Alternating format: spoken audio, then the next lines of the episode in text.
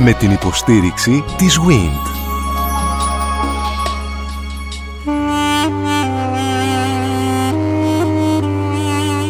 «1821» Μια συναρπαστική σειρά ραδιοφωνικών ντοκιμαντέρ στον Sky 100,3.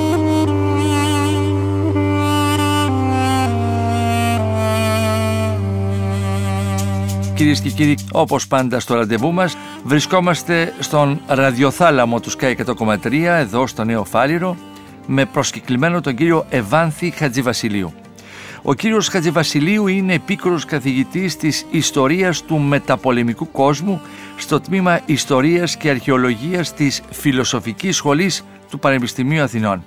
Μαζί του θα διατρέξουμε την δέκατη εκπομπή του ραδιοφωνικού ντοκιμαντέρ του Sky 1821. Θα μιλήσουμε για τις σημαντικότερες μάχες στη διάρκεια της Ελληνικής Επανάστασης έως και την στιγμή που δημιουργείται το νεοελληνικό κράτος. Από τις αρχές του 1821 οι Έλληνες εξεγείρονται στο σύνολο του ελληνικού κόσμου. Τον Φεβρουάριο ξεσηκώνονται στην Μολδοβλαχία και μετά στην Πελοπόννησο, στη Ρούμελη, στο Πήλιο, στη Μακεδονία και την Κρήτη. Η φωτιά της Επανάστασης εξαπλώνεται και δίπλα στους οπλαρχηγούς και τους πολεμιστές το ελληνικό ναυτικό. Παίζει καταλητικό ρόλο κρατώντας μακριά τα Οθωμανικά πλοία από τα μετόπισθεν της Επανάστασης. Στη στεριά η οροσυρά του Μπράλου ανακόπτει τις Οθωμανικές δυνάμεις. Ο εισβολέας που έρχεται από τις παιδινές περιοχές της Θεσσαλίας βρίσκει εκεί τη γραμμή άμυνας των Ελλήνων. Αλαμάνα, χάνει της γραβιάς, ορόσημα της αντίστασης των Ελλήνων, όπως ακριβώς και με τους 300 του Λεωνίδα έναντι των Περσών. Το 1822 όμως, ο Δράμαλης περνά στον αργολικό κάμπο. Στη δύσκολη αυτή στιγμή η στρατιωτική ευφυΐα του Κολοκοτρώνη, οι ηγετικές του αρετές και η στρατιωτική του παιδεία στα Επτάνησα σώζουν την Επανάσταση και καταστρέφουν τη στρατεία του Δράμαλη. Για την ελευθερία μας χύθηκε πολύ αίμα. Στην Τριπολιτσά, στη Χίο, στα Ψαρά, στο Μεσολόγγι, στην Αθήνα, στο Ναβαρίνο. Κοντά στους Έλληνες και οι Φιλέλληνες. Στη μάχη του Πέτα εξοντώνονται σχεδόν όλοι. Ο Διονύσιος Σολομός εμπνέεται από την ανδρεία των Ελλήνων και τον αγώνα τους για τη λευτεριά. Στα αποσπάσματα ποιημάτων του που θα ακούσουμε, η μουσική επένδυση είναι του συνθέτη Θήμιου Παπαδόπουλου, ο οποίος διασκεύασε δημοτικά μας τραγούδια αποκλειστικά για τον Sky 100,3 και τον ευχαριστούμε γι' αυτό ιδιαιτέρως. Κυρίες και κύριοι, μαζί με τον κύριο Ευάνθη Χατζηβασιλείου αρχίζουμε την εξιστόρηση των σημαντικότερων μαχών της Ελληνικής Επανάστασης. Σας εύχομαι καλή ακρόαση. Κύριε Χατζηβασιλείου, στην περιγραφή των μαχών από τις ημέτερες δυνάμεις αναπτύχθηκε μια στρατηγική αντίληψη. Ποια ήταν αυτή; Η Ελληνική Επανάσταση έχει το δικό της, όπως κάθε πόλεμος, μεγάλος και μακρόχρονος, έχει το δικό της στρατηγικό περιβάλλον. Ξεκινάει λοιπόν με μια προσπάθεια του Αλέξανδρου Υψηλάντη από το Φεβρουάριο του 1821 να γίνει μια εξέγερση στο βορρά στις ε, παραδουνάβιες ηγεμονίες, σε περιοχή δηλαδή η οποία βρισκόταν βάσει των συνθήκων, διεθνών συνθήκων εκείνης της εποχής, ήταν σε κατάσταση αποστρατικοποίησης. Δεν είχαν δηλαδή τη δυνατότητα οι Τούρκοι να στείλουν στρατό εκεί. Ο Υψηλάντης προφανώς ελπίζει ότι με την δική του διείσδυση σε αυτή την περιοχή οι Τούρκοι θα στείλουν δυνάμεις στρατιωτικές για να τον καταδιώξουν και να καταστήλουν την εξέγερση και κάνοντας αυτό το πράγμα θα προκαλέσουν την επέμβαση των Ρώσων οι οποίοι ουσιαστικά θα παγιδευτούν δευτούν στην ανάγκη να υποστηρίξουν την Ελληνική Επανάσταση. Ταυτόχρονα γίνονται εξεγέρσεις στο σύνολο του ελληνικού κόσμου τουλάχιστον στον ευρωπαϊκό χώρο. Είναι πολύ πιο δύσκολο στην Ασία να γίνει εξέγερση, γιατί εκεί βρίσκονται τα κέντρα της Οθωμανικής εξουσίας, στη Μικρά Ασία. Θα ήταν αυτοκτονικό. Ξεκινάει λοιπόν η Επανάσταση από τη Μολδοβλαχία, γίνεται Φεβρουάριο, το Μάρτιο εξεγείρεται η Πελοπόννησος, η Ρούμελη επίσης. Και ε, υπάρχουν και μια σειρά από επαναστάσεις στο σύνολο ε, σχεδόν του ευρωπαϊκού ελληνισμού, στο Πηλίο ο Άνθιμος Γαζής, στην Μακεδονία ο Εμμανουήλ Παπάς, Κιβάς, η Κρήτη επίσης εξεγείρεται. Ε, είναι σε συντονισμό όλες αυτές οι ομάδες, με κάποιο κέντρο; Υπάρχει. Η λογική είναι ακριβώς για μια μεγάλη εθνική επανάσταση στο χώρο των Βαλκανίων. Υπάρχει ο συντονιστής φιλική εταιρεία, υπάρχει και ο φημολογούμενος ξένος προστάτης, ο οποίος δεν υπάρχει στην πραγματικότητα. το αφήνουν να εννοηθεί. Το αφήνουν να εννοηθεί. Και, και να νιώσουν και μια σιγουριά οι άνθρωποι ακριβώς, που ακριβώς, Τώρα, ποιο είναι το πρόβλημα, ότι οι ριζοσπαστικές αυτές πρώτες διακηρύξεις του Υψηλάντη και το γεγονός ότι πρόκειται για μια εθνική επανάσταση στην απόλυτα αντιδραστική Ευρώπη της Παλινόρθωσης δεν επιτρέπουν την εκδήλωση της οποιασδήποτε υποστήριξης από τις αυλές της Ευρώπης. Ουσιαστικά ο Τσάρος αφήνει τους Τούρκους να μπουν μέσα στις ε, παραδουνάβε ηγεμονία και μέχρι το Σεπτέμβριο του 1821 να έχουν εξοντώσει την επανάσταση στη Μολδοβλαχία. Οι δε άλλες περιοχές Α πούμε, η Μακεδονία είναι μια παιδινή περιοχή, πολύ κοντά στην Κωνσταντινούπολη. Μέσα στη Μακεδονία υπάρχει μια από τις μεγάλες πόλεις, διοικητικά κέντρα της αυτοκρατορίας, όπου υπάρχει πολύς τουρκικός στρατός. Η παιδινή περιοχή σημαίνει ότι η κίνηση ενός στρατού εκείνης της εποχής είναι αρκετά εύκολη. Μπορεί δηλαδή να καταπνιγεί η επανάσταση με μεγαλύτερη ευκολία. Το ίδιο ισχύει και για τη Θεσσαλία. Υπάρχει παιδινή μάζα μεγάλη.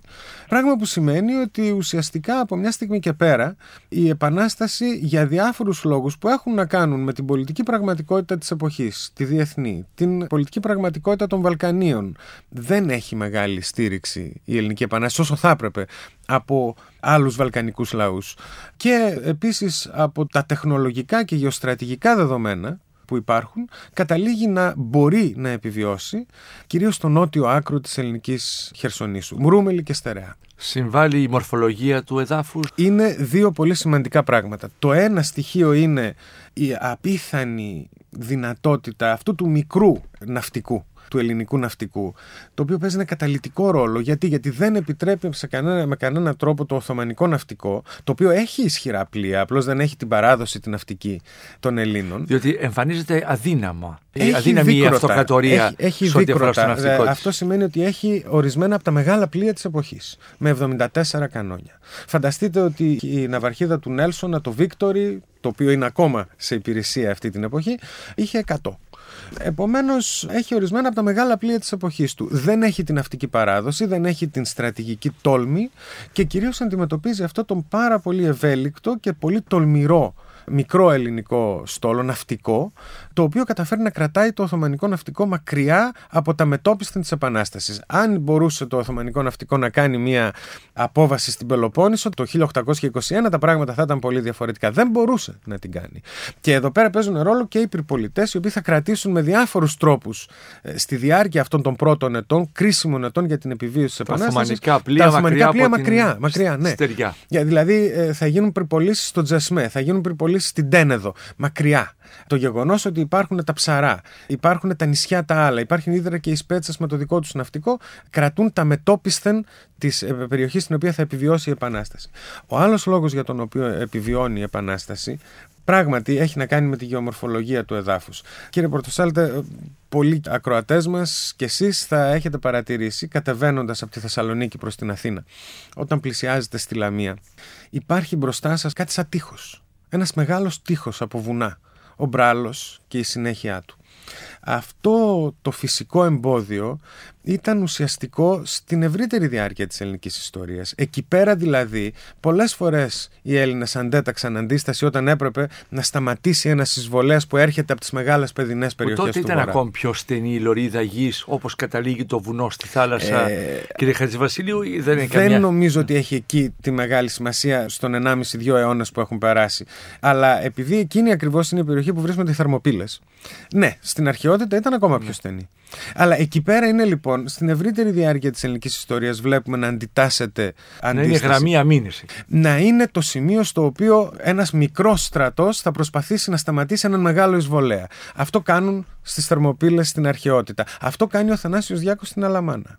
Ακόμη και το 1941, κατά τη γερμανική εισβολή, οι Άγγλοι θα προσπαθήσουν να αντιτάξουν μια μικρή αντίσταση. Βέβαια, το 1941 τα πράγματα έχουν αλλάξει τεχνολογικά, διότι τα ναι. τεθωρακισμένα. Αλλά διαπερνά μια κοινή αντίληψη, μια κοινή λογική Βεβαίως. στο πόσο βάζεις κάτω τις δυνάμεις σου να τις αντιπαρατάξεις με τον αντίπαλο. Είναι, είναι η επιλογή του μικρότερου στρατού. να βρει ένα κατάλληλο σημείο, ένα σημείο το οποίο να μην μπορεί να υπερκεραστεί εύκολα με μια κυκλωτική κίνηση, γιατί υπάρχει αυτός ο μεγάλος ορεινός όγκος και στη σειρά, μάλιστα, σε μια μεγάλη σειρά από δίπλα. Και εδώ είναι το σημείο στο οποίο, αν θέλετε, μου επιτρέψετε μια έκφραση, μπουρδουκλώνονται οι Τούρκοι όταν προσπαθούν να καταστήλουν. Δεν μπορούν να καταστήλουν την επανάσταση στην Νότια Ελλάδα από τη θάλασσα, να κάνουν την απόβαση στην πλάτη των επαναστατών, αλλά δεν μπορούν να περάσουν εύκολα αυτό το εμπόδιο. Εκεί γίνεται η μάχη στην Αλαμάνα, εκεί γίνεται με το χάνι της Γραβιάς, δεν μπορούν να πλησιάσουν στην Πελοπόννη. Θα πλησιάσει βέβαια ο Δράμαλης το 1822, ο οποίος θα περάσει αυτά τα εμπόδια, θα περάσει μέσα στον κάμπο της Αργολίδας και εκεί πέρα πραγματικά είναι η πολύ μεγάλη στρατηγική ιδιοφία του Κολοκοτρώνη και εκεί πέρα παίζει ένα καταλητικό ρόλο και η παιδεία η στρατιωτική που έλαβε στα Επτάνησα, οι φυσικές ηγετικές αρετές του Κολοκοτρώνη, ο οποίος μπορεί να κρατήσει αυτή την τραγική κατάσταση, να ασκήσει μια πολύ επώδυνη στρατηγική, καμένη γη και να αναγκάσει τελικά το δράμαλι να περάσει από το σημείο που τον θέλει αυτός και να δώσει τη μάχη με τους δικούς του όρους, πάλι μικρότερο στρατός εναντίον μεγαλύτερου, αλλά με τους δικούς του όρους και να τον έχει εκεί που τον θέλει. Δηλαδή. Μας μιλήσατε για τα δερβενάκια μόλις. Είπαμε και για τη μάχη τη Αλαμάνα προηγουμένως. Αυτά θα τα δούμε με περισσότερες λεπτομέρειες. Τώρα όμως, στον γενικό πρόλογο, θίξατε και το μυαλό και τη στρατηγική δυνότητα του Θεόδωρου Κολοκοτρώνη. Συνεπώς, είναι ο αρχηγός όπου η έναρξη περνάει μέσα από την αντίληψή του ή στη διαδρομή σχηματίζονται όλα αυτά και εκ των υστέρων η εικόνα που έχουμε για τον Κολοκοτρώνη κύριε Χατζηβασιλείου; Κοιτάξτε, η Ελληνική Επανάσταση του 1821 είναι ένα εγχείρημα πολλών μαζί ομάδων με πολλούς αρχηγούς στη διάρκεια της οποίας είναι λογικό κάποιοι να αναδειχθούν περισσότερο. Κάποιοι που θα αναλάβουν το ρόλο τον ηγετικό, το ρόλο του συντονιστή όταν θα χρειαστεί. Ο Κολοκοτρώνης είναι μια πολύ μεγάλη μορφή, έχει τις στρατηγικές ικανότητες, έχει την εκπαίδευση.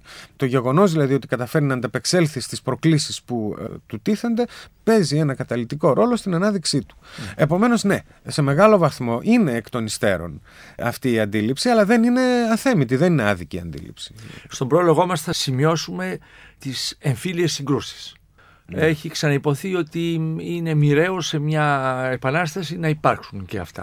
Έχει παρατηρηθεί μεγάλη... και σε άλλες που έχετε πει. Ακριβώς. Σε μια μεγάλη επανάσταση στην οποία δημιουργείται μια νέα μορφή εξουσίας και στην οποία μάλιστα μια επανάσταση τόσο μεγάλο εύρος, μια εθνική επανάσταση, είναι λογικό, επειδή συνδέονται, μπαίνουν μέσα πολλές ομάδες, είναι λογικό να υπάρξει ακόμη και ένας αγώνας εξουσίας για την έλεγχο της μεταπαναστατικής πολιτικής πραγματικότητας.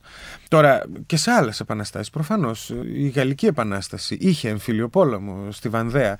Στην Αμερικανική Επανάσταση επίσης υπήρξαν συγκρούσεις μεταξύ Αμερικανών, φιλικών προς την Βρετανία και ε, φιλικών προς την ανεξαρτησία. Η Ρωσική Επανάσταση είχε εμφύλιο πόλεμο. Δεν είναι κάτι το ασυνήθιστο αυτό το πράγμα. Γεγονός είναι βέβαια ότι ως Έλληνες έχουμε μία ροπή προς τον εθνικό διχασμό, ίσως κάπως περισσότερη, αλλά και αυτό δεν είναι ένα περίεργο ή ασυνήθιστο φαινόμενο. Εδώ βέβαια υπάρχει μία διαμάχη μεγάλη μεταξύ πολιτικών και στρατιωτικών, μεταξύ συντηρητικότερων και πιο φιλελεύθερων. Πολλές οι ομάδες οι οποίες έχουν ενώσει τις δυνάμεις τους έναντι του Οθωμανού. Και μεταξύ περιοχών. Ή αυτό έχει δευτερεύουσα μεγάλη, σημασία; Μεγάλη, μεγάλη. Ρούμελι Γιατί... εναντίον Μοριά και κάθε τα, άλλο, τα, κάθε άλλο. Έχει μεγάλη σημασία και τα νησιά επίσης. Ρούμελι και νησιά θα έλεγα μαζί. Έχει μεγάλη σημασία επειδή ε, εκείνη την εποχή η αίσθηση της τοπικότητας είναι πάρα πολύ ισχυρή και είναι και αυτό απόλυτα φυσιολογικό και ενταγμένο στην εποχή του. Η Κρήτη είναι και αυτή ενταγμένη η Κρήτη, δεν την έχουμε θίξει έω τώρα, η Κρήτη είναι ενταγμένη. Στην Κρήτη, προσπάθεια αυτή την εθνική. Η Κρήτη ε, επαναστατεί και μάλιστα η επανάστασή της καταστέλλεται με έναν φοβερά άγριο τρόπο από τουρκοαιγυπτιακές δυνάμεις και γι' αυτό το λόγο φυσικά η Κρήτη ε, θεωρήθηκε μεγάλη απώλεια και όταν δημιουργήθηκε το ελληνικό κράτος ότι η Κρήτη τελικά δεν συμμετείχε, δεν ενετάχθη στο ελληνικό κράτος το πρώτο, ακριβώς γιατί είχε καταβάλει το φόρο του αίματος. Μεγάλο φόρο αίματος. Κλείνοντας τον πρόλογό μας, φτάνουμε συνεπώς αφού έχουμε περάσει από ένα άλλο μεγάλο γεγονός που είναι η πολιορκία του Μεσολογγίου, είναι η πτώση του Μεσολογγίου, είναι η μάχη της Αθήνας, η πολιορκία της Ακροπόλεως κλπ. Και φτάνουμε στον Ιμπραήμ και στον Κιουταχή. Είμαστε κοντά στο 1827. Θέλω να βάλω εδώ τον παράγοντα, τον ξένο παράγοντα, τι τρεις εγγυήτριες δυνάμεις. Τελικώς το ελληνικό κράτος συγκροτήθηκε γιατί υπέγραψαν οι τρεις εγκύτερε δυνάμεις ή γιατί στο μεταξύ επαναστάτησαν οι Έλληνες και πήγαν τον αγώνα εκεί που τον πήγαν. Μιλάμε για την ναυμαχία του Ναβαρίνου. Είναι φανερό ότι η ναυμαχία του Ναβαρίνου είναι ένα καταλητικό γεγονός που παίζει ουσιαστικό ρόλο στην ίδρυση του ελληνικού κράτους και πράγματι ανακύπτουν αυτά τα ερωτήματα τα οποία ως άνθρωποι που οφείλουμε να αναζητήσουμε την αλήθεια για το παρελθόν μας μπορούμε να τα θέσουμε. Δηλαδή, αφού το ελληνικό κράτος δημιουργήθηκε μετά την ναυμαχία του Ναβαρίνου, μήπως τελικά το ελληνικό κράτος είναι δημιούργημα της ξένης επέμβασης, μήπως δηλαδή η αναξαρτησία μας δόθηκε. Η απάντησή μου είναι όχι. Διότι για να γίνει η ναυμαχία του Ναβαρίνου το 1827 έπρεπε να επιβιώσει αυτή η επανάσταση από το 1821 μέχρι το 1827 με γηγενείς δυνάμεις, χωρίς ξένη υποστήριξη και αντίθετα με την εχθρότητα της Ευρώπης σε ένα πολύ μεγάλο βαθμό. Επομένως, για να εκδηλωθεί τελικά το φαινόμενο που εκδηλώνεται με την αυμαχία του Ναβαρίνου και να οδηγηθούμε στην δημιουργία του ανεξάρτητου κράτους, το βασικότερο ρόλο ήταν ότι έπρεπε οι γηγενείς δυνάμεις να κρατήσουν την επανάσταση με τις δικές τους αποκλειστικά δυνατότητες επί πάρα πολύ καιρό, κάτι το οποίο κατόρθωσαν. Άρα δεν νομίζω ότι θα ήταν σωστό να πούμε ότι η ελληνική ανεξαρτησία ήταν παραχωρημένη από έξω. Και επειδή έχει ξαναυποθεί, αλλά τώρα επειδή βλέπουμε ε, μαζί σας διεξοδικά το στατικικό σκέλος, η επανάσταση των Ελλήνων είναι επιτυχής. Είναι επιτυχής. Διότι αποσυνδέουμε το γεγονός της επαναστάσεως από την σύσταση του νεοελληνικού κράτους. Μέχρι να φτάσουμε στην ναυαγία του Ναβαρίνου, έως τότε πώς αξιολογείται η επανάσταση των Ελλήνων. Κοιτάξτε, η επανάσταση είναι επιτυχής. Φυσικά οδηγεί άλλωστε στην δημιουργία και του ελληνικού κράτους. Δύσκολο το αποσυνδέει κανείς αυτό. Και το Ναβαρίνο είναι μέσα στη ροή των γεγονότων. Δηλαδή είναι δύσκολο να το αποχωρήσουμε από τη ροή των γεγονότων. Είναι επιτυχής γιατί οδηγεί στη δημιουργία ενός ανεξάρτητου ελληνικού κράτους για πρώτη φορά. Έτσι, στη νεότερη περίοδο. Φανταστείτε από το τέλος της Βυζαντινής Αυτοκρατορίας, από το τέλος της Αυτοκρατορίας των Κομνηνών. Αλλά τώρα πια είναι ένα εθνικό κράτος. Είναι ένα, ένα κράτος της νεωτερικότητας. Κατά αυτό είναι επιτυχής. Από μία άλλη πλευρά, αν θέλετε, η Επανάσταση δεν είναι το τέλος μιας προσπάθειας είναι η αρχή μιας άλλης. Γιατί από την άλλη πλευρά, αυτό το νέο κράτος που δημιουργήθηκε στις περιοχές που κατάφερε να επιβιώσει η Επανάσταση έχει έναν μικρό ελληνικό πληθυσμό, ενώ το μεγαλύτερο, το συντριπτικά μεγαλύτερο μέρος του ελληνικού πληθυσμού εξακολουθεί να μένει υπόδουλο στην Οθωμανική κυριαρχία. Άρα, αυτό το νέο κράτος, μικρό, βεβαρημένο με δάνεια από το εξωτερικό για την πολεμική του προσπάθεια, χωρίς μεγάλους πόρους, επουφορτίζεται εκ των πραγμάτων με την μεγάλη ιστορική αποστολή της απελευθέρωσης των υπόλοιπων Ελλήνων και έτσι ξεκινάει η μεγάλη ιδέα. Επομένως η ελληνική ανεξαρτησία ναι, είναι το επιτυχές τέλος μιας προσπάθειας που ξεκινάει το 1821 και είναι η αρχή μιας άλλης προσπάθειας, γιατί κανονικά η πλήρης επιτυχία του 1821 θα ήταν η απελευθέρωση όλων των Ελλήνων. Αυτό βέβαια ήταν όπως όλες οι επαναστάσεις. Σταδιακά. Την εξέλιξη και το τέλος αυτής της προσπάθειας την είδαμε 100 χρόνια αργότερα. 100 χρόνια αργότερα, ναι, πράγματι. Και θα έλεγα ότι και την φιλοδοξία, την πεποίθηση ότι αυτό είναι ένας ευρωπαϊκός λαός, ένα ευρωπαϊκό έθνος, ένα ευρωπαϊκό κράτος, τη ζούμε μέχρι και σήμερα. Η προσπάθεια αυτή συνεχίζεται. Ξανά από την αρχή, κύριε Χατζηβασίλειου. Πάμε λοιπόν. Ω κορυφαίο γεγονός εναρκτήριο σε αυτήν την προσπάθεια η οποία αρχίζει από τις παραδουνάβιες ηγεμονίες και εξαπλώνεται σε πολλά σημεία της ελλαδικής επικράτειας ως κορυφαίο γεγονός του πρώτου χρόνου είναι η κατάληψη της ε, Τρίπολης. Ασφάλως. Ασφαλώς. Η κατάληψη του διοικητικού κέντρου της Πελοποννήσου, στο οποίο μάλιστα έχουν μαζευτεί και χιλιάδες ε, Τούρκοι στρατιώτες. Χωρίς την κατάληψη της Τριπολιτσά, ούτε η Πελοπόννησος θα μπορούσε να θεωρηθεί ότι έχει ελεγχθεί από τις επαναστατικές δυνάμεις, αλλά ούτε και η Επανάσταση ίδια θα ήταν ασφαλής με τόσους Τούρκους στρατιώτες ετοιμοπόλεμους μέσα στην καρδιά της ε, εξέγερσης. Ε, σημειώνω, είναι πάρα πολύ σημαντικό γιατί πρέπει να καταλάβουμε ότι πολλά πράγματα τα οποία σταδιακά οδηγούν ε, ακόμη και στην αποδοχή της Επανάστασης ως πραγματικής κατάστασης από τους Ευρωπαίους σε ένα είδος ημιαναγνώρισης των επαναστατημένων Ελλήνων εμπολέμων. Όλα αυτά βασίζονται στο γεγονός ότι η Επανάσταση καταφέρνει να ελέγξει, να ελέγξει όμως σαφώς, εδρεωμένα, μια σημαντική περιοχή. Για να ελεγχθεί η σημαντική αυτή περιοχή πρέπει να ελεγχθεί το διοικητικό της κέντρο. Διαφορετικά δεν ελέγχεται. Δεν θεωρείται κατακτημένη, σε εισαγωγικά το κατακτημένη, μια περιοχή, αν δεν ελέγξει το μεγάλο κάστρο της περιοχής. Αυτός είναι ο πόλεμος αυτής της εποχής. Επομένως, είναι καταλητικό σημείο γιατί δίνει εδαφική υπόσταση πια στην Επανάσταση. Υπάρχει έδαφος πάνω στο οποίο. Δηλαδή, μόνο τότε μπορείς πια να συγκαλέσεις τη συνέλευση και να κάνεις σύνταγμα. Μπορείς να μιλάς για κράτος πια. Ναι, ναι, είναι καταλητικό το ζήτημα της Τρυπολίτσας. Τα κάστρα και οι πύργοι που ήταν περιφερειακά, είτε δυτικά της Πελοποννήσου είτε ανατολικά, έπαιζαν κάποιο ρόλο; Πάντοτε ε, στην μορφή του πολέμου που γίνεται στην ελληνική Χερσόνησο στη δεκαετία του 1820 η οχυρωμένη τοποθεσία δεν τον έχει απόλυτα στον πόλεμο κινήσεων των, του Ναπολέοντα πια αλλά η οχυρωμένη τοποθεσία έχει ακόμη στην δική μας περίπτωση ένα ρόλο ελέγχου μιας περιοχής. Γι' αυτό το λόγο είναι τόσο σημαντικό το να ελέγξει κανείς τα κάστρα τα όσα συνέβησαν μετά την άλωση και την πτώση της ε, Τριπολιτσάς σε ό,τι αφορά στην συμπεριφορά ήταν και όλη αυτή η καταπίεση των 400 χρόνων από την Οθωμανική σκλαβιά. Κοιτάξτε, ήταν μια ξέρω, εκτόνωση των ανθρώπων. δεν ξέρω αν είναι ε, η καταπίεση των 400 χρόνων συνολικά ή η καταπίεση της προηγούμενης γενιάς ή η καταστολή αιματηρότατη των προηγούμενων εξεγέρσεων εθνικού χαρακτήρα και αυτές πιο τοπικές βέβαια έτσι του 1770 αργότερα με τον Κατσόνη. Ε, είναι όλα αυτά τα πράγματα. Ένα είδος εκδίκησης, αν θέλετε, για ταλαιπωρίες και βασανισμούς που είχαν σημειωθεί προηγουμένως. Αυτό το θεωρώ απολύτως βέβαιο. Από την άλλη την πλευρά, η κατάληψη μιας ε, πόλης σε εξεφόδου εκείνη την εποχή σημαίνει λαϊλασία. Αυτή είναι μια επίσης... Ήταν κανόνας, ήταν διαδικασία μάλλον στις ε, στις συγκρούσεις. Ήταν κάτι το οποίο γινόταν επί πολλές εκατοντάδες, αν όχι και χιλιάδες χρόνια, και το οποίο πρέπει να κρυθεί με τους όρους εκείνης της εποχής. Δεν θα κρυθεί με τους όρους και την ηθική τη σημερινή. Του πολέμου που βάλαμε σήμερα. Που βάλαμε σήμερα αυτό θα ήταν προθύστορα. Ναι, δεν ξέρω. Δηλαδή, βάλαμε σήμερα το δίκαιο του πολέμου και έχουμε πυρηνικά όπλα. Δεν ξέρω. Δηλαδή, τι θεωρείτε. Και κάθε εποχή προφανώς θα επανεξετάζεται από τις επερχόμενες. Δεν ξέρω. Εσείς τι θεωρείτε ηθικά πιο ε, παρακινδυνευμένο, το ένα ή το άλλο, τα πυρηνικά όπλα, ας πούμε. Ε, θέλω να πω ότι μην νομίζουμε ότι και η σημερινή μας κατάσταση, μην έχουμε την ιστορική αλαζονία να προσπαθούμε να ερμηνεύσουμε ηθικά άλλες εποχές, άλλες κοινωνίες, με το δικό μας σύστημα αξιών, το οποίο αύριο, πιστέψτε με, θα έχει και αυτό αλλάξει και εμείς θα κρινόμαστε. Ναι, πρέπει κανείς να καταλάβει τα πράγματα μέσα στην εποχή τους.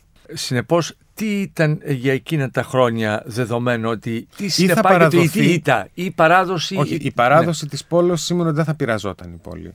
Η κατάληψη όμως εξεφόδου σήμαινε λαιλασία. Σήμαινε ότι η πόλη γινόταν ιδιοκτησία του στρατού που την καταλαμβάνει. Κοιτάξτε, ακόμη και. Και ο πολιορκημένος ήξερε, συνεπώς είχε αυτόν τον γνώμη. Αυτό το ήξερε, δεν ήταν κάτι που του ερχόταν ξαφνικά. Ε, αυτό είναι όμως μια. Κοιτάξτε, είναι μια κακή παράδοση. Τι να κάνουμε, αλλά ναι. είναι μια παράδοση η οποία υπάρχει εκείνη την εποχή. Κοιτάξτε, ακόμη και στην Ευρώπη του διαφωτισμού των Ναπολεοντίων πολέμων υπάρχουν περιπτώσεις απίθανα σκληρής διεξαγωγής πολέμου, όπως είναι ας πούμε η Γαλλική εκστρατεία στην Ισπανία όπου εκεί αντιμετωπίζουν ανταρτοπόλεμο. Είναι απίθανα σκληρές οι συγκρούσεις με πολύ μεγάλες ακρότητες και εκεί πέρα. Δεν είναι δηλαδή πράγματα τα οποία ε, ούτε κανείς θα πρέπει να τα βλέπει με διάθεση είτε να τα δικαιολογήσει είτε να δικαιολογηθεί για αυτά. Σε μία διαδικασία επανάστασης, άσκησης εκατέρωθεν βίας, η οποία μάλιστα βία έρχεται μετά από προηγούμενη άσκηση βίας πολλαπλασιάζει την ναι, ένταση ναι, και είναι, τη δύναμη. Είναι, είναι, είναι τα πράγματα. Ε, αυτό όμως που κυρίως τονίζω είναι άλλο πράγμα η βία που ασκείται στην Πελοπόννησο ή σε μια επαναστατημένη περιοχή και άλλο πράγμα η προληπτική σφαγή στην οποία προχωράει η Οθωμανική Αυτοκρατορία. Η Σαντίπινα για την Είτε η Σαντίπινα, είτε προληπτικά, είτε επειδή δεν ξέρει τι άλλο να κάνει. Γιατί κοιτάξτε κύριε Πορτοσάλτε, ίσως φεύγουμε λίγο από το στρατιωτικό εδώ πέρα, αλλά ένα νεωτερικό καθεστώς, όταν αντιμετωπίζει μια τέτοιου είδους εξέγερση, θα προσπαθήσει αφενός να την καταστήλει, αφετέρου να βάλει κάποιες μεταρρυθμίσεις για να δημιουργήσει ένα ανάχωμα σε αυτού του είδους την ε, καταστολή. Η Οθωμανική Αυτοκρατορία δεν ξέρει να κάνει αυτό το πράγμα. Δεν μπορεί να το κάνει. Είναι προνεωτερικό καθεστώς. Γι' αυτό το λόγο ε, η αντίδρασή της είναι υπέρμετρα σκληρή. Η λογική και ξέρει είναι... έναν παραδοσιακό τρόπο να παίρνει κεφάλαια για να καθυποτάξει ή να στείλει ένα μήνυμα ή για να φοβήσει άλλους Έλληνες ενώ σε άλλε σημεία να, ναι, μην, να μην κάνουν το ίδιο όπως κάνουν δεν, στο Μοριά ή στη Ρούμελη. Δεν μπορεί να ενσωματώσει το γεγονός στην δική της αντίληψη. Η Οθωμανική Αυτοκρατορία μπορεί να αντιμετώπισε ελληνικές εξεγέρσεις, πάρα πολλές στη διάρκεια των προηγούμενων ετών. Πάρα πολλές. Αλλά από την άλλη την πλευρά εκείνες ήταν εξεγέρσεις περισσότερο τοπικού χαρακτήρα. Και ποτέ δεν έχουν εθνικού αυτό το... χαρακτήρα όπως Κοιτάξτε, ε, όταν λέμε εθνικού, δεν είναι πανεθνικού χαρακτήρα. Ελληνικές εξεγέρσεις είναι. Δηλαδή, όταν πηγαίνουν και οι Βενετσιάνοι ή οι Ρώσοι και τους λένε Ελάτε, εξεγερθείτε για να ξαναφτιάξετε τη Βυζαντινή Αυτοκρατορία. Ελληνική εξεγέρση είναι. Εθνικού χαρακτήρα είναι. Αλλά είναι τοπική σε διάσταση. Δεν είναι αυτής της ευρύτητας και δεν έχει την σαφή πολιτική στόχευση της δημιουργίας του έθνους κράτους που υπάρχει στην περίπτωση του 1821. Ελληνικές είναι και οι άλλες. Δεν είναι ότι δεν είναι. Το κορυφαίο συνεπώς γεγονός σε ό,τι αφορά στις μάχες και στην στρατηγική που απλώνουν οι Έλληνες είναι η κατάληψη της Τριπολιτσά. Τι ακολουθεί, κύριε Χατζηβασιλείου. Αυτό που προσπαθούν κατόπιν να κάνουν οι Τούρκοι προφανώς είναι να αποκαταστήσουν την κυριαρχία τους σε αυτήν την περιοχή. Η προσπάθεια αυτή ε, θα αναλυφθεί πια με έναν από τους πολύ αξιόλογους στρατιωτικούς τους, από τον Δράμαλη, ο οποίος θα προσπαθήσει να κάνει ακριβώς αυτό και αυτός είναι που θα καταφέρει να μπει στην Πελοπόννησο από το βορρά. Εδώ είναι ίσως η πιο επικίνδυνη στιγμή για την Επανάσταση, γιατί ένα μεγάλο τουρκικό σώμα, στρατιωτικό και με άξια ηγεσία, έχει καταφέρει να διεισδύσει μέσα στο σκληρό πυρήνα, αν θέλετε, και να απειλήσει την ίδια την εδαφική καρδιά αυτού του κομματιού που έχει επιβιώσει. Εδώ πέρα λοιπόν είναι σε αυτή την ώρα του ύψης του κινδύνου με το στρατό τον τουρκικό να βρίσκεται κυριολεκτικά στην εργολική πεδιάδα εκεί πέρα είναι που διαφαίνεται η μεγάλη δυνότητα του Κολοκοτρώνη και η ικανότητά του να λειτουργήσει ως ηγετικός μαγνήτης, δηλαδή να βάλει τους άλλους να τον ακολουθήσουν. Σε μια πάρα πολύ δύσκολη στιγμή όπου οι επιλογές θα μπορούσαν να είναι, αν του πήγαιναν λάθος, να είναι καταστροφικές για το έθνος. Δεν του πήγαν λάθος όμως. Ακριβώς εδώ υπάρχει και ένα πρόβλημα, ξέρετε. Κίνηση σε ένα τέτοιο στρατό όπως ο τουρκικός εκείνης της εποχής ακόμη δεν είναι οργανωμένος με τον απόλυτα νεωτερικό τρόπο. Όσο μεγαλύτερος είναι αυτός ο στρατός, τόσο πιο δύσκολα διοικείται και τόσο πιο δύσκολα τρώει. Εκεί πέρα είναι που πατάει ο Κολοκοτρώνης ότι καταστρέφοντας τις πηγές τροφοδοσίας αυτού του στρατού τον αναγκάζει να γυρίσει πίσω. Από πού θα γυρίσει πίσω; Από ένα στενό. Και σε αυτό το στενό είναι που... Που τον ε, τσακίζει στο τέλος. Που, ναι, που τον περιμένει. Ναι. Και εκεί πέρα είναι και πάλι μια πολύ προσεκτική στάση του Κολοκοτρώνη το πώς αφήνει να μπει όλος ο στρατός για να εκδηλώσει τη δική του επίθεση και πια να βρεθεί σε πλήρες αδιέξοδο και να... Αν όχι να καταστρέφει... Ξέρει για το Βοναπάρτη που είχε πάει μέσα στη Ρωσία; Κύριε Χατζηβασίλειου, τι λέτε; Να σας πω την αλήθεια, δεν το ξέρω αυτό. Προφανώς το ξέρει. Είναι μεγάλο γεγονός. Ναι, γιατί παίζει με την επιμελητία του στρατού. Αλλά για να μην. Ε, κοιτάξτε, παίζει με την επιμελητία του στρατού, δεν έχει απέναντί του έναν γαλλικό στρατό. Έχει απέναντί του έναν τουρκικό στρατό διαφορετικά οργανωμένο. Γιατί δεν έχει και στα χέρια του το ρωσικό έδαφος με τις τεράστιες αποστάσεις. Έχει αντίθετα μια Πελοπόννησο. Μια, μια μικρή περιοχή. Και σε αυτή τη μικρή περιοχή είναι που πρέπει όχι απλώς να αντιγράψει μια παλιά ρωσική τακτική δίνω χώρο για να κερδίσω χρόνο. Όχι, δεν μπορεί να το κάνει ακριβώς αυτό το πράγμα ο Κολοκοτρώνης και το ξέρει. Δεν μπορεί να το κάνει γιατί δεν έχει το χώρο. Δεν έχει τη μεγάλη περιοχή. Πρέπει να αναπλάσει την στρατηγική αυτή με τους όρους που θα του είναι χρήσιμος στη συγκεκριμένη περίοδο, στη συγκεκριμένη περιοχή. Συνεπώς κύριε Χατζηβασιλείου προσπαθούν να μπουν από το βορρά οι Οθωμανοί με τον Δράμαλη και εκεί τους περιμένει στα Δερβενάκια ο Κολοκοτώνης με τους άντρες του αυτά στη στεριά, στην ξηρά. Στη θάλασσα έχουν κάποια στρατηγική οι Οθωμανοί; Στη θάλασσα γίνεται σφαγή της Χίου. Δηλαδή το Οθωμανικό ναυτικό προσπαθεί αυτό που δεν κατάφερε να κάνει το 1821, δηλαδή την υπερκέραση για να εμφανιστεί στα νότα των επαναστατών. Η Χίος καταστρέφεται με αυτόν τον τραγικό τρόπο, ο οποίος συγκλονίζει όλη την Ευρώπη και προκαλεί ένα από τα πρώτα κύματα εκδήλωσης συμπάθειας για την ελληνική υπόθεση. Από τα πρώτα, δεν είναι το πρώτο, γιατί υπάρχει και η δολοφονία του Πατριάρχη πιο πριν. Και εκεί πέρα είναι που γίνεται, εκδηλώνεται, αν θέλετε, και πάλι μια πολύ σημαντική παρέμβαση των ναυτικών δυνάμεων της Επανάστασης ο Κανάρης και η πυρπόληση της ε, Σε απάντηση τώρα στην σφαγή της Χίου. Σε απάντηση στη σφαγή της Χίου ναι από την άποψη του εθνικού ηθικού και από την άλλη την πλευρά στρατηγικά δείχνοντας ότι το χέρι του ελληνικού πολεμικού ναυτικού Φτάνει μπορεί μακριά. να φτάσει μέχρι εκεί. Και αυτό το πράγμα σε έναν στόλο όχι ανίσχυρο αλλά πάντως στρατηγικά με ελλείμματα ελληματικό, ε, παίζει μεγάλο ρόλο. Δηλαδή οι κινήσεις των πυρπολιτών δεν είναι μόνο και να ανεβάζει κατακόρυφα το φρόνημα. Ανεβάζει το φρόνημα, ρίχνει το φρόνημα των ε, αντιπάλων. το- των αντιπάλων και ε, αν θέλετε αυτό που καταφέρνει να κάνει, να κάνει ναυτικές δυνάμεις ε, εκείνη την εποχή είναι να διασφαλίσουν τα μετώπιστα, τα νότα της Επανάστασης ώστε να της δώσουν χρόνο για να μπορέσει να επιβιώσει. Χρονικά τώρα που είμαστε, κύριε Χατζηβασιλείου. Είμαστε 1822, είναι Απρίλιος είναι η σφαγή της Χίου, Ιούνιος η ανατείναξη από τον Κωνσταντίνο Κανάρη και τον Ανδρέα Πιπίνο της της Ναυαρχίδας. Ναυαρχίδας. Ναι. Υπάρχουν και άλλα μεγάλα σημαντικά γεγονότα στο 1822. Υπάρχει η μάχη του Πέτα, είναι η εξόντωση του άνθους των Φιλελλήνων. Είναι το σημείο στο οποίο πηγαίνει άσχημα η επανάσταση στην Ήπειρο, αν θέλετε. Πάλι όμως είναι μια περιοχή η οποία έχει ετοιμοπόλεμες τουρκικές δυνάμεις οι οποίες τώρα πια απελευθερώνονται μετά και την καταστολή του εγχειρήματος του Αλή Πασά. Επομένως αυτό που στην αρχή δημιουργεί έναν στρατηγικό αντιπερισπασμό και οθεί τουρκικές δυνάμεις τις μαζεύει στην Ήπειρο τώρα πια αρχίζει να τις απελευθερώνει και να ρίχνουν και αυτές το βάρος τους ε, στην ε, όλη σύγκρουση. Θέλω να σταθώ λίγο στη μάχη του Πέτα, όπως επίσης και στους ιερολογίτες. Καταρχήν στη μάχη του Πέτα, διότι επειδή ακριβώς όπως ε, έχει υποθεί, εκεί λοιπόν λέτε ότι δυστυχώς βρίσκουν το θάνατο ανθός ε, όλων αυτών των νέων ανθρώπων οι οποίοι από ιδεαλισμό έρχονται στην Ελλάδα γιατί ξέρουν για τον πολιτισμό μας και εντάσσονται σε αυτήν την προσπάθεια για την απελευθέρωση αλλά υφίστανται μια πολύ μεγάλη ήττα σε αυτό το πεδίο εκεί της Υπήρου.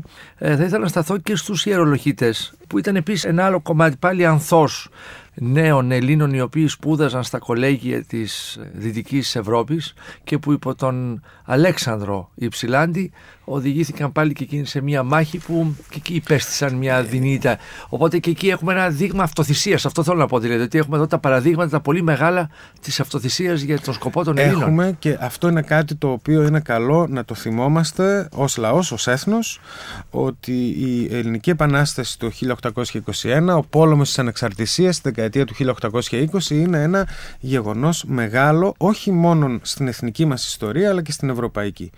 Είναι η στιγμή στην οποία δεν επιζητείται απλώς μια τοπική επιτυχία, επιζητείται η εθνική ελευθερία στο σύνολό της, προβάλλονται ιδέες οι οποίες βρίσκονται στην πρωτοπορία του ευρωπαϊκού πνεύματος και των ευρωπαϊκών πολιτικών αναζητήσεων εκείνης της εποχής και καταβάλλεται και το κόστος από το ελληνικό έθνος για αυτές τις ιδέες που προβάλλονται, εχθρότητα αρχική από την Ευρώπη κτλ. Και αυτό βέβαια σημαίνει ότι, κοιτάξτε κύριε Πορτοσάλτε, δεν θυσιάζονται νέοι άνθρωποι αν είναι να πάνε να διεκδικήσουν προνόμια, υλικές απολαβές. Η θυσία γίνεται για την ελευθερία. Και έχουν γίνει θυσίες και πιο πριν πάρα πολύ μεγάλες στην ελληνική ιστορία, στη διάρκεια της τουρκοκρατίας και θα γίνουν και μετά. Αλλά το πρόταγμα της ελευθερίας είναι αυτό που μπορεί να φλογίσει τους ανθρώπους για να κάνουν τέτοια πράγματα. Και οι φιλέλληνες οι οποίοι έρχονται και στρατεύονται εδώ πέρα δεν έρχονται μόνο επειδή αγαπούν τον Πλάτωνα και τον Αριστοτέλη. Έρχονται επειδή ταυτόχρονα αυτή η ελληνική επανάσταση, οι άνθρωποι δηλαδή, οι απόγονοι αυτών των πρωτοπόρων του πνεύματος του ανθρώπινου από την αρχαία εποχή τώρα πια είναι πρωτοπόροι και σε έναν αγώνα για την δημοκρατία και την πολιτική οργάνωση την οποία πρόβαλε ο διαφωτισμός η Γαλλική Επανάσταση και η οποία έχει καταπνιγεί στην υπόλοιπη Ευρώπη και έρχονται να πολεμήσουν εδώ τον πολιτικό αγώνα, τον οποίο δεν μπορούν να πολεμήσουν και στις χώρες τους. Είναι ριζοσπάστες οι άνθρωποι που έρχονται. Ο Λόρδος Βίρον είναι ριζοσπάστης, δεν είναι ένας άνθρωπος του παλιού καθεστώτος. Συνεπώς, μεταξύ συντηρητισμού, γιατί είπατε την, μετά το τέλος των Ναπολεόντιων πολέμων είχαμε την πανινόρθωση μοναρχίας, ξανά πάλι καθεστική ατάξη. Τα έχουμε ξαναπεί αυτά Ναι. φυσικά και με τον Μέτερνι και όλα αυτά. Αλλά αυτή η αντιπαράθεση μεταξύ του καινούριου κόσμου και των συντηρητικών δυνάμεων, η, η διαμάχη αυτή σε ένα άλλο πεδίο εξελίσσεται και, στην, και στον ελληνικό χώρο. Βεβαίως, στο εσωτερικό. Μα πώς αλλιώς θα μπορούσε να γίνει; Και στο εσωτερικό των ελληνικών επαναστατικών δυνάμεων και με άλλους τρόπους. Γιατί εδώ πέρα πια μιλάμε για τη συγκρότηση μιας συγκεντρωτικής εξουσίας, ενός έθνους κράτους. Υπάρχουν παραδοσιακές δυνάμεις, υπάρχουν πολλές ομάδες οι οποίες κάνουν συμμαχίες και προσπαθούν να οδηγήσουν τα πράγματα προς την επιθυμητή κατεύθυνση. Και αυτό είναι απόλυτα φυσιολογικό μέσα σε ένα τέτοιο πλαίσιο. Και όπως είπαμε και στο πρώτο μέρος της εκπομπής, και η εμφύλια σύγκρουση είναι μέσα στο πρόγραμμα. Είναι δυστυχώς. Ναι, με αποσυμμετικά βέβαια. Θα, ήταν, είναι... θα ήταν βέβαια καλύτερο να μην είναι. Ναι. Αλλά δεν είναι ένα ασύνηθες φαινόμενο σε εθνικοπελευθερωτικούς αγώνες. Θα ήθελα όμως τώρα παραπλεύρως να δούμε και κάτι ακόμη, κύριε Χατζηβασιλείου. στρατιωτική εναντίον πολιτικών και το ανάποδο; Δεν είναι μόνο έτσι. Είναι βέβαια αυτό, ναι, είναι στρατιωτική εναντίον πολιτικών. Είναι ταυτόχρονα η μία περιοχή εναντίον της άλλης. Είναι συντηρητική εναντίον πιο ριζοσπαστών. Θα πρέπει να δούμε τις παρατάξεις των ελληνικών εμφυλίων πολέμων της δεκαετίας του 1820 ως ε, πολύμορφες ομάδες, οι οποίες πάντως δεν υπάρχει αμφιβολία ότι μοιράζονται τον κοινό στόχο της ανεξαρτησίας των Ελλήνων. Έτσι. Mm. Μην το ξεχνούμε αυτό. Το γεγονός ότι διαγωνίζονται μεταξύ τους δεν σημαίνει ότι κάποια από αυτές δεν μοιράζεται απόλυτα αυτόν τον ύψιστο στόχο. Ναι. Και η ιστορία είναι πολλά στρώματα μαζί. Έτσι, για να μείνουμε λίγο σε επίπεδο γλυκών και μια που είμαστε στα τουρκικά, ένας μπακλαβάς είναι με πολλά φύλλα το ένα πάνω στο άλλο. Για να μπορέσει ε, ε. κανείς να κάνει τις τομές και να βρει και να δώσει και την προσέγγιση. Η, η ιστορία είναι πάντοτε μία σύνθεση των ε, δεδομένων που έχουμε. Και προφανώς σε αυτή τη σύνθεση μπαίνουν μέσα ερμηνείες, μπαίνουν μέσα ερωτήματα, μπορεί και καινούργια ερωτήματα που θέτουμε για το παρελθόν. Έλεγε ένας μεγάλος ιστορικός του ψυχρού πολέμου, πιο κοντά στη δική μου ειδίκευση, ότι δεν πειράζει αν το παρόν μας οδηγήσει να διατυπώσουμε ερωτήματα για το παρελθόν. Πειράζει όταν το παρόν μας οδηγεί να δείσουμε και τις απαντήσεις σε αυτά τα ερωτήματα. Με βάση τις λογικές και τις ανάγκες. Του παρόντος, ναι. Η απάντηση πρέπει να δοθεί με βάση τα δεδομένα ναι, της περίοδου που εξετάζεις. Ναι, αυτό που θέλω να πω δηλαδή είναι ότι δεν είναι όλα σχετικά στην ιστορία. Το γεγονός ότι η ιστορία αποτελεί συνήθως αντικείμενο νέου διαλόγου, νέων ανακαλύψεων, νέων ερμηνεών, δεν σημαίνει ότι υπάρχουν όλα τα πάντα είναι θεμητά ότι δεν υπάρχει ιστορική αλήθεια. Ότι ο καθένας έχει τη δική του αλήθεια και δεν βαριέσαι. Όχι. Υπάρχει αντικειμενική αλήθεια. Υπάρχουν Έστω και αν δεν με συμφέρει εθνικά, κύριε Χατζηβασιλείου, αυτή η ιστορική αλήθεια. Αν είναι τα γεγονότα, είναι τα γεγονότα. Δεν μπορεί να γίνει διαφορετικά. Αυτό σημαίνει ότι από την άλλη την πλευρά ότι η ιστορία επίσης δεν είναι κάτι το οποίο μπορεί μια γενιά να το ξαναγράψει πλήρως αγνοώντας οποιασδήποτε μνήμες των παλαιότερων. Αυτό θέλω να πω ότι πρέπει κανείς να είναι προσεκτικός. Η ιστορία είναι μια σύνθεση και στη σύνθεση αυτή πρέπει κανείς να είναι προσεκτικός, να είναι κοντά στην αλήθεια και να έχει και σεβασμό για όλα τα στοιχεία τα οποία καλείται να μελετήσει. Η καταστροφή των ψαρών σε ποιο πλαίσιο τοποθετείται, κύριε Η καταστροφή των ψαρών τοποθετείται πάλι στο πλαίσιο αυτών των προσπαθειών για κατάπνιξη. Δηλαδή, τα ψαρά είναι ένα μεγάλο κέντρο της ναυτικής ισχύως της Ελληνικής Επανάστασης. Λογικό είναι η Οθωμανική Αυτοκρατορία και είναι και αρκετά εκτεθειμένα, είναι πολύ μπροστά. Έτσι δεν είναι. Είναι προωθημένα γεωγραφικά. Θεωρητικά είναι πιο εκτεθειμένα. Γι' αυτό το λόγο είναι λογικό η Οθωμανική Αυτοκρατορία να προσπαθεί να καταστρέψει αυτό το κέντρο ναυτικής ισχύως. Η καταστροφή είναι νεολική. Στο ψαρόν την ολόμαυρη ράχη, περπατώντας η δόξα μονάχη, μελετάτε λαμπρά παλικάρια και στην κόμη στεφάνι φορεί. Γινωμένο από λίγα χορτάρια που είχαν μείνει στην έρημη γη. Διονύσιος Σολομός, η καταστροφή των ψαρών. Τρόπος με τον οποίο καταστρέφει η Οθωμανική Αυτοκρατορία είναι μοναδικός. Είναι εξόντως. Είναι σαν ξύρισμα, εθνοκάθαρση. Όχι, σαν είναι μια εθνοκάθαρση. Ξέρετε, ο όρος ναι. εθνοκάθαρση βέβαια είναι, είναι ένας όρος της δεκαετίας του 1990. Θα το βρούμε πάλι μετά. Ναι, είναι είναι, είναι ένας όρος τη δεκαετίας του 1990. Δεν έχω αντίρρηση να τον χρησιμοποιήσουμε έτσι, αλλά δεν είμαι βέβαιος ότι οι Οθωμανοί το κοιτούσαν ως εθνοκάθαρση. Οι Οθωμανοί είχαν απέναντί τους τους Ραγιάδες, ήταν δεύτερης κατηγορίας άνθρωποι, κάτι σαν υπάνθρωποι, οι οποίοι είχαν ξεσηκωθεί και οι οποίοι θερίζονταν είναι άλλο τύπο αντίληψη νομίζω. Θα ήθελα να σταθούμε σε ένα εμβληματικό για την περίοδο γεγονός το οποίο ξαναέστρεψε βέβαια την προσοχή της Ευρώπης προς την Ελλάδα και στον αγώνα της και είναι η πολιορκία του Μεσολογίου. Ξέρετε, γεγονός είναι ότι σε μια εκπομπή ραδιοφωνική δεν μπορούμε να τα πούμε όλα, δεν είναι μια εγκυκλοπαίδεια, έτσι δεν είναι. Να αναφέρω μια πολύ μεγάλη στιγμή, το θάνατο του Μάρκου Μπότσαρη στο Κεφαλόβρουσο, μια νίκη μεγάλη στρατιωτική των Ελλήνων το 1823 είναι μια από τις μεγάλες στιγμές του αγώνα έχει εγγραφεί και στη λαϊκή παράδοση. Μια προσωπικότητα πολύ μεγάλη και στη λαϊκή φαντασία και στην εθνική μνήμη ε, τότε για να μην θεωρηθεί ότι το λησμονήσαμε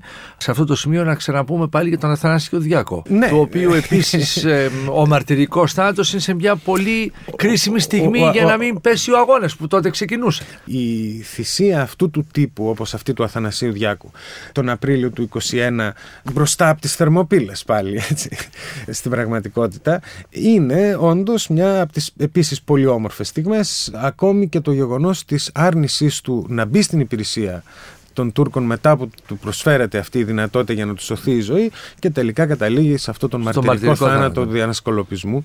Προφανώς αυτό το πράγμα είναι μία από τις μεγάλες επίσης στιγμές.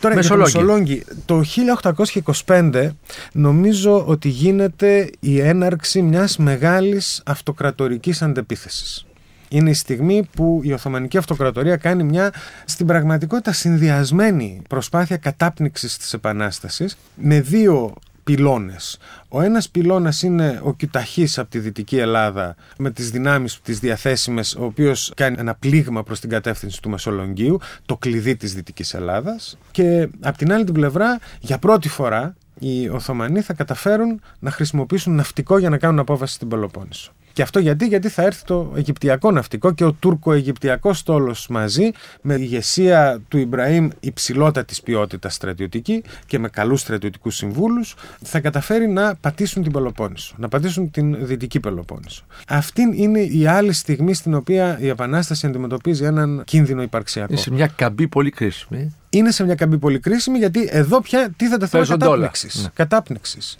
Αν καταφέρουν να καταπνίξουν την επανάσταση αυτή τη στιγμή, τελείωσε. Τελείωσε. Είναι σαν να μην έγινε. Πολύ χειρότερα δηλαδή. Η κατάσταση καταλαβαίνετε τι έχει να τραβήξει κατόπιν ο πληθυσμός.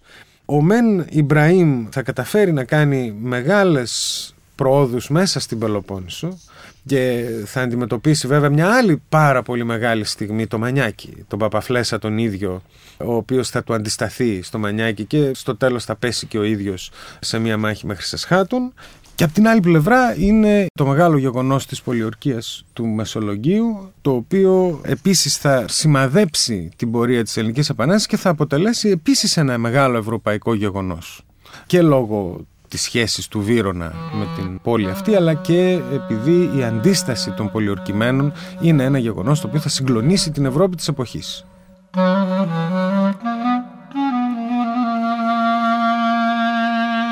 Άκρα του τάφου σιωπής στον κάμπο βασιλεύει Λαλή πουλί παίρνει σπυρί Κι η μάνα το ζηλεύει Τα μάτια η πείνα εμάβρισε Στα μάτια η πείνα πνέει Στέκει ο σουλιώτης ο καλός παράμερα και κλαίει.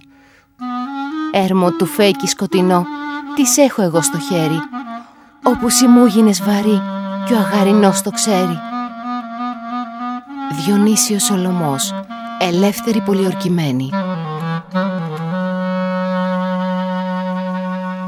Σήμερα το ξεχνάμε μερικές φορές, αλλά εκείνη την εποχή ήταν ένα μεγάλο ευρωπαϊκό συμβάν. Και κάποια στιγμή και ο Ιμπραήμ ο ίδιος θα στρέψει τις δυνάμεις του ακριβώς για να ενισχύσει τους πολιορκητές του Μεσολογγίου. Η δεύτερη πολιορκία έφτασε σε κάποιο σημείο να χαλαρώσει πολύ και ξανάρχισε κατόπιν με έναν ιδιαίτερα έντονο τρόπο. Αυτέ, υπάρχουν επίσης πολλές πηγές από εκείνη την περίοδο που μιλάνε για τις ε, απίθανες συγκρούσεις που γίνανε στην περίμετρο της πόλης, η οποία τότε ήταν οχυρωμένη, όπως λεγόταν, με ένα φράχτη, ο φράχτης του Μεσολογγίου, ο φράχτης ο οποίος μπορεί να ακούγεται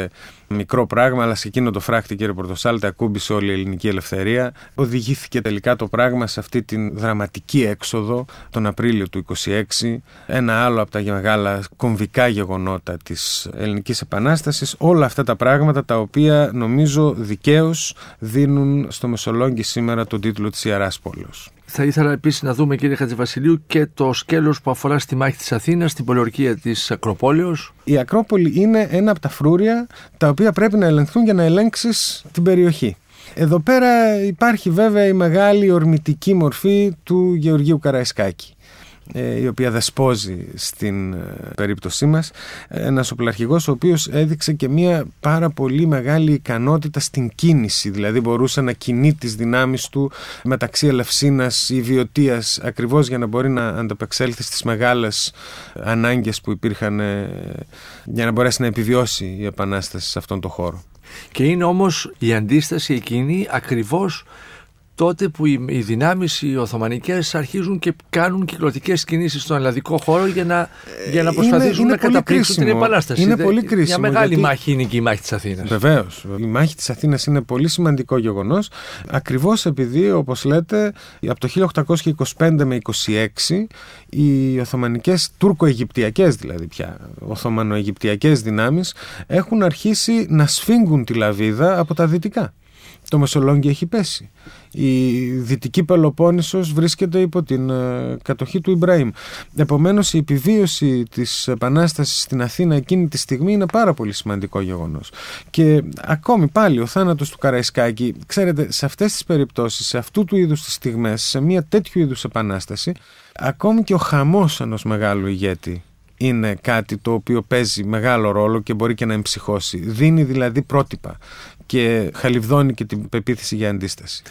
Μετά τη μάχη των Αθηνών, κύριε Χατζηβασιλείου, φτάνουμε πια στο κομβικό σημείο της ναυαρχίας του Ναβαρίνου; Ναι, είναι το επόμενο μεγάλο πολεμικό γεγονός το οποίο και τελικά θα οδηγήσει στην ε, πολιτική επίλυση. Ε, Τι πια νιώθουν του τότε οι Έλληνες όμως, Δηλαδή νιώθουν ότι το- νίκησαν, ότι είναι κοντά στη νίκη, ότι πρέπει να προσπαθήσουν κι άλλο; Αυτό είναι ένα καλό ερώτημα. Είναι, φανταστείτε όμως μετά από πόσα χρόνια, όχι απλώς πολέμου, αλλά Έξι αυτού χρόνια. του Έξι πολέμου, χρόνια πολέμου. ναι. Έξι χρόνια όχι απλώς πολέμου, αυτού του πολέμου της ιδιαίτερης σκληρότητας, ο οποίος γίνεται ε, στην περιοχή αυτή ε, επί τόσο καιρό, προφανώς νιώθουν ότι είναι κοντά.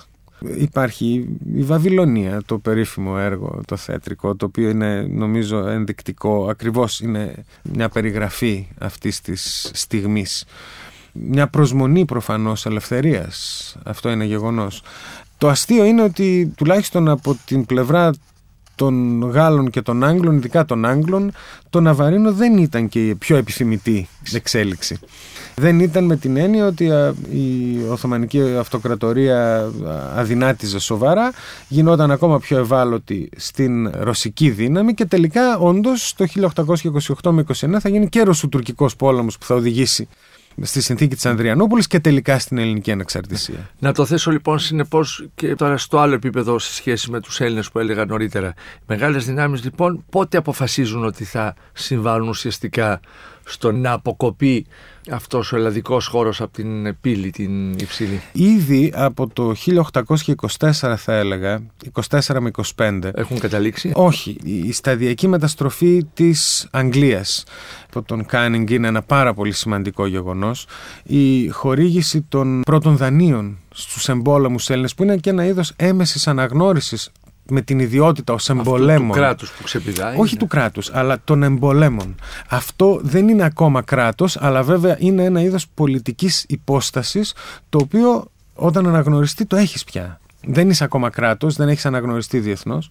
Υπάρχει το γεγονός, το μεγάλο γεγονός της δολοφονίας του Πατριάρχη, που αυτό επίσης παίζει τελικά ένα ρόλο και στην ευαισθητοποίηση και των Ρώσων.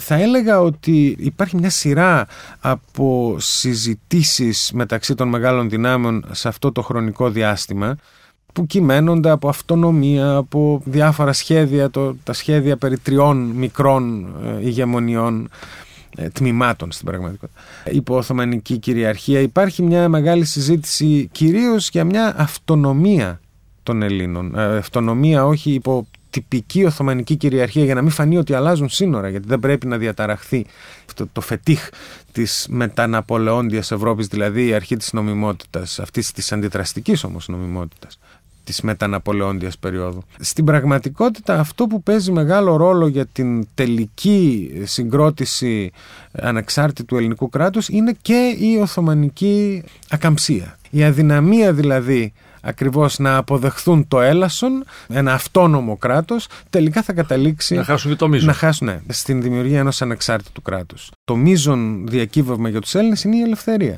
Και η ελευθερία όταν την κατακτήσεις πρέπει να την οργανώσεις. Και να τη διαχειριστείς κατά Έτσι, ακριβώς, ακριβώς. Η δημιουργία ενός έθνους κράτους ήταν μια μεγάλη πρόκληση, ήταν η συγκρότηση του κράτους, της δικαιοσύνης του, της εκπαίδευσης του, του πανεπιστημίου του, για να μπορέσει να στελεχωθεί αυτή η κοινωνία. Είναι μια τεράστια πρόκληση η οποία συνέχισε για πάρα πολλά χρόνια και την οποία κληρονομούμε και εμείς σήμερα με τη δική μας υποχρέωση να έχουμε τη σωστή οργάνωση και την σωστή διεθνή παρουσία.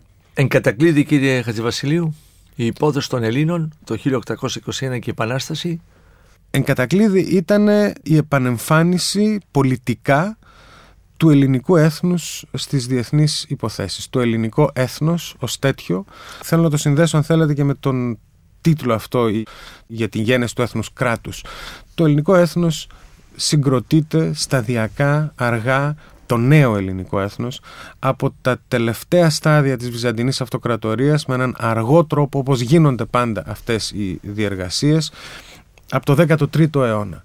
Έθνος, εθνότητα μπορεί να υπάρχει αλλά δεν είναι υπαρκτή, δεν υπάρχει στη διεθνή ζωή, δεν έχει ελευθερία. Η επανεμφάνισή της λοιπόν με τη μορφή της πολιτικής ανεξαρτησίας, της πολιτικής οντότητας είναι ένα πολύ μεγάλο γεγονός. Έθνος ελληνικό υπήρχε και πολύ πριν από το 1821. Αμφιβάλλω όμως ποια θα ήταν η μοίρα του εάν δεν είχε καταφέρει να στήσει το δικό του έθνος κράτος. Σκεφτείτε κύριε Πορτοσάλτε ότι τα έθνη τα οποία επιβίωσαν ή επιβίωσαν καλά ήταν αυτά τα οποία μπόρεσαν να διαχειριστούν τα ίδια τις υποθέσεις τους σε αυτήν την εποχή της νεωτερικότητας του 19ου, 20ου, 21ου αιώνα, δηλαδή την εποχή των εθνών κρατών.